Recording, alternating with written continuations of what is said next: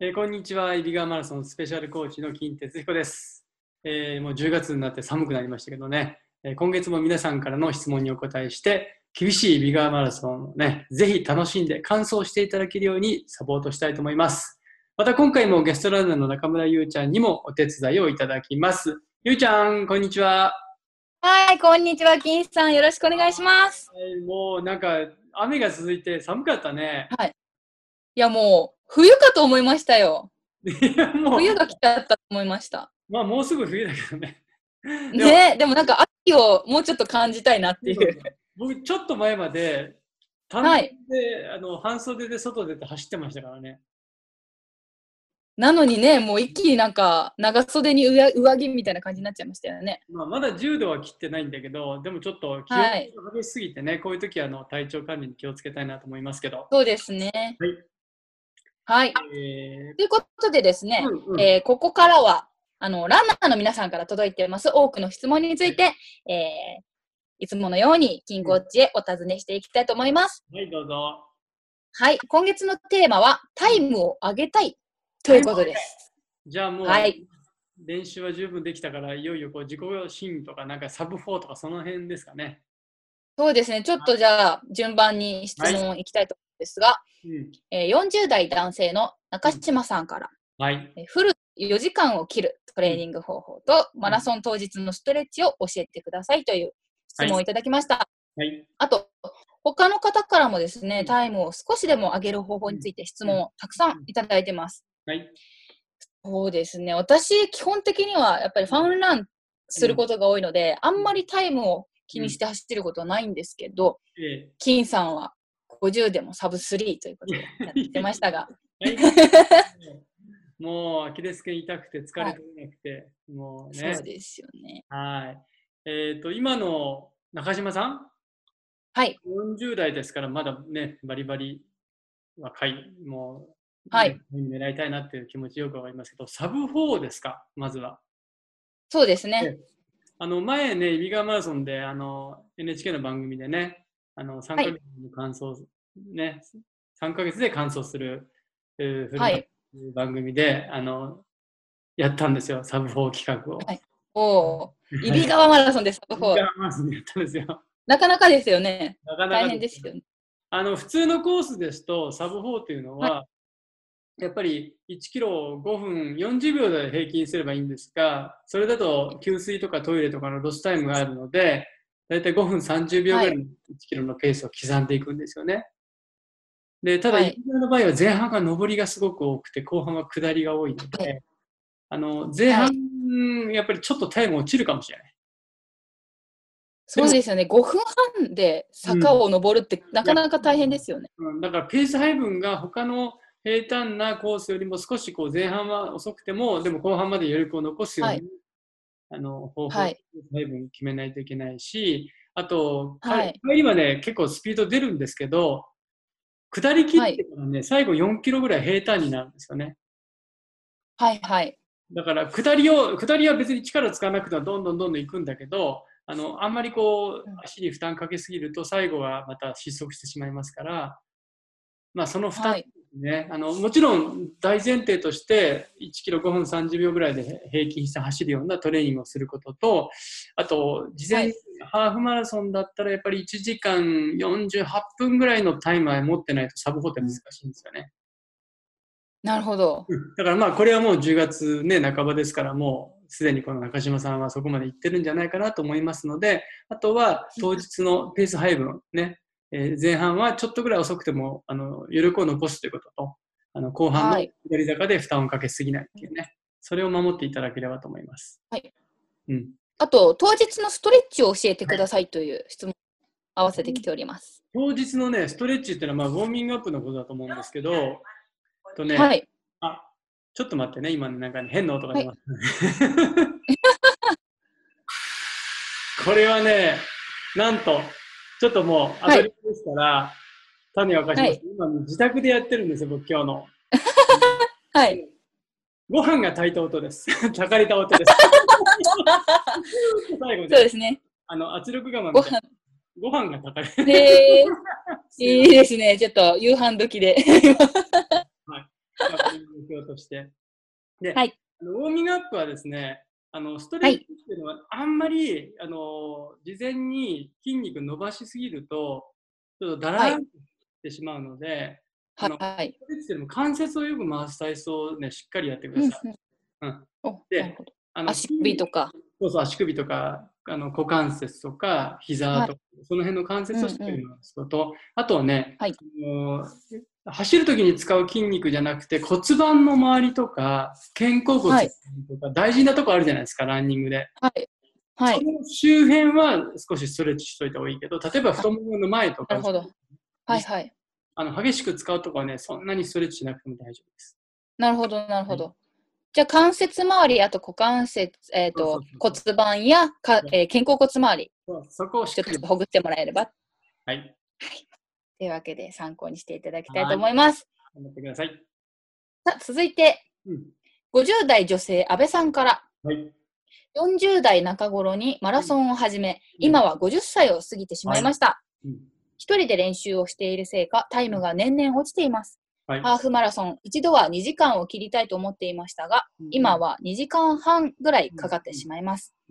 練習次第で速くなれるのか、マラソンを続けるだけでしんどいのか、うん考えてしまいます。うんうん。ちなみに、会社員残業多しです。よろしくお願いします。とのことですが、えー年齢による衰えからタイムが落ちていくということはうん。仕方ないことなんでしょうか？どうなんでしょうか、まあね、まあ、お悩みというかこう気持ちの感じですよね。まあ、マラソンってうんうんうん。ハーフも含めて、はい。ね、そこにはい完走して、まあ、いろんな人と触れ合う、それでも十分楽しいじゃないですか、完走の達成感。はい、そうですね。ただやっぱりどうしてもタイムっていうのがあるので、いつもこう自分が目標としているタイムが、ね、あの同じような、まあ、伸びていけば嬉しいんでしょうけど、それが落ちていくっていうこの心理ね。これはね、あのはいまあある程度お長く続けると、うんどうしてもあれですよ、最初あの最初始めてから5年ぐらいでビューって伸びるじゃないですか。うんうん、で、伸びたタイムと比べると、やっぱり落ちてる感じしますよね。はい。でも、例えば同じ、ね、あの年齢の人で、まだ2、3年前ぐらいからしか始めてない人と比べると、自分の方が早かったりするじゃないですか。はい。だから、あんまりこう、なんかね、あご飯が炊き上がりました。はい。大事出来上がりましたね。はい。タイムタイムっていうのはずっと永遠にその、うん。タイムとか伸び続けるってことはないですから、僕はね、やっぱり年代で区切ってもいいと思うんですよ。うんうんうん。30代なら30代、40代なら40代、50代なら50代はいでその年代で大体このぐらいで行きたいなっていうタイムを決めて、うんそこを目標にしていけば、そのうんまあ、この安倍さんはね、えー40代でまあ2時間切るのを目標にしてたけど、多分切れなかったんですよね。でうん2時間10分か1桁で走ってたと思うんですけど、それが30分はいかかって、今、まあ、練習量もあるのかもしれませんけど、そのはいまあ、また2時間切るような練習ってかなり大変ですから、じゃなくても、ねね。今2時間30分だったら2時間20分ぐらいを目標にするとかね。うんうんうん。それでこう自分にこう満足の気持ちを持つというか、そういうふうに変えていった方がいいような気がしますよね。そうですね。なんか、まあ、気持ち、そういうふうに、あの、もちろんできれば2時間切りたいっていう気持ちがあるかもしれませんが、はい。まあ、そんなに、はい。あの、焦らず、はい。焦らずと言いますか、えうん、無理をしないこともやっぱり大事ですよね。ー例えば、我我々みたいな昔競技をやってた選手って、はいベストなんか絶対出ないわけですよ、もう。はい、まあ、そうですね。十何分で走ってたわけだから、それはもうそれで置いといて、市民ランナーはいにから、僕は30代で再び市民ランナーとして走り始めて、30代でこんな感じ、40代でこんな感じっていう、やっぱり少しずつね落ちてるのは仕方ないと思ってますね、これは。うん。やっぱ年齢に合わせたそういうなんか目標だったり達成できるタイムってありますよね、きっと。あのランニングはタイムだけじゃない楽しみ方いっぱいありますんで、そうですね。頑張ってください。はい。はいありがとうございます。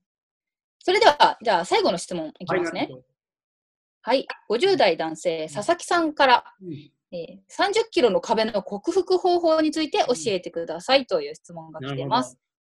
ペース配分についてですね。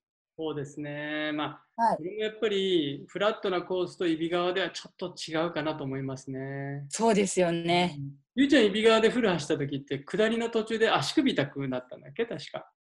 そうなんですよ。あの、うん実はその時はうんもう、えっ、と、多分練習の時点で足首を痛めてて、うんうんあなので、そうなんですよ。うんで、やっぱり坂でよりその痛みが強くなってしまったっていう感じですね。案外そういう時ってか30キロの壁ってあんまり感じなかったでしょ？もう30キロの壁どころじゃなかったんですよね。